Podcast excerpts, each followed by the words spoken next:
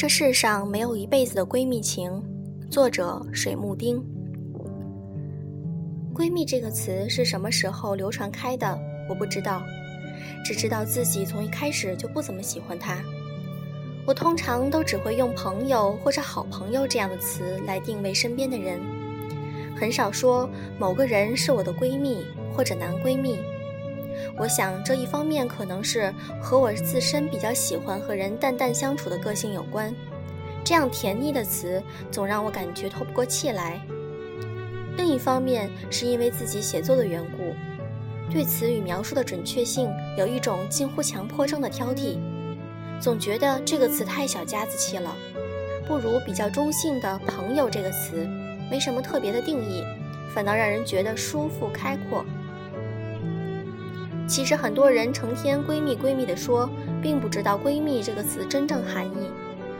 如果你去苏州玩，逛一逛那里的园林，参观一下古代小姐的闺房，就明白，所谓大家闺秀的闺阁都十分幽闭，在车水马龙的闹市中，一经高墙古树阻隔，外面的尘嚣就丝毫感受不到，自成一个世界。女孩们整天待在闺阁里绣花，大门不出二门不迈的生活，既被男性所保护，又被传统礼教所囚禁。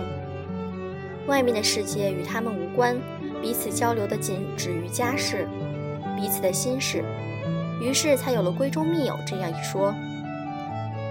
然而现在社会，女人们和男人们一样要求求学求职，参与社会活动，办公室政治，努力赚钱供房养家，同样面对着这个复杂的世界，早就没有什么闺闺阁，也注定所谓闺蜜的关系。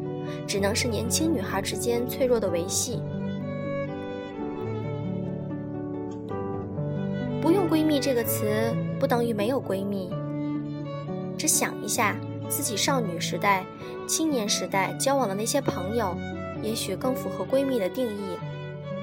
每一个刚刚踏入青春期、对世事开始懵懂的少女，都是脆弱而胆怯的。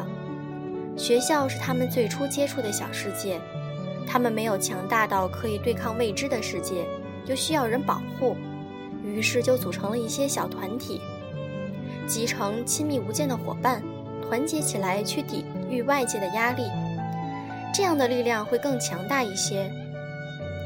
其实很多女孩交往朋友，被环境促成的因素很大，班级、邻居、宿舍、同桌这样相对封闭的小空间。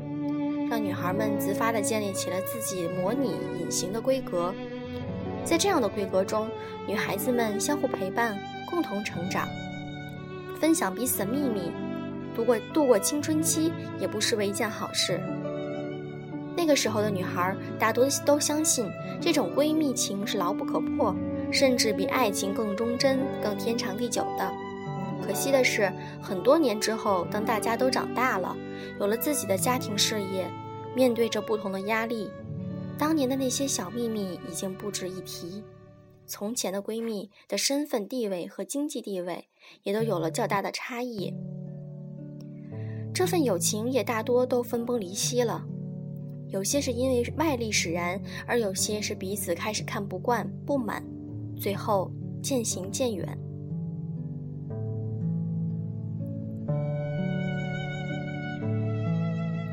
女人之间到底有没有真正的友情？我的答案是有，但那不是闺蜜之情。闺蜜之情更像是一种类似爱情中的 puppy love 的感情，那是小女孩的小世界。但人终究是会长大的。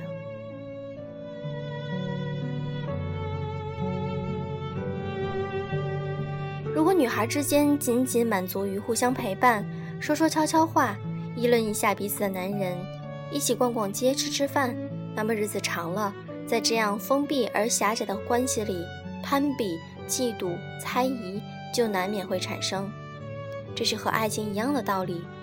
有人说，两个人相爱，在相爱最初是彼此对着看的，眼里只有对方；而成了伴侣之后，共同生活的时候，就要并肩站立，两个人眼睛一起看着前方。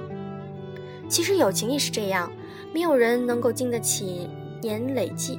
日积月累的对看端详，不被人看到缺点，也没有人可以无休止的听另一个人倾倒情感垃圾，不觉得生厌。规格早晚被打破，每个人都要出去面对世界。女孩子们只有成为共同闯荡江湖的伙伴，一起去奔赴未来的战友，彼此陪伴着一起走，这份感情才会长久下去。我已长大，不再是少女，所以我不再有闺蜜。我有很亲密的女朋友，我们在人生的路上互相扶持、帮助，共同成长前进。我很爱她们。每一段闺蜜情都终将随着女孩们的成长而产生变化，要么是结束，要么是升华成友情。无论最后变成什么样，闺蜜情都不是一辈子的事儿。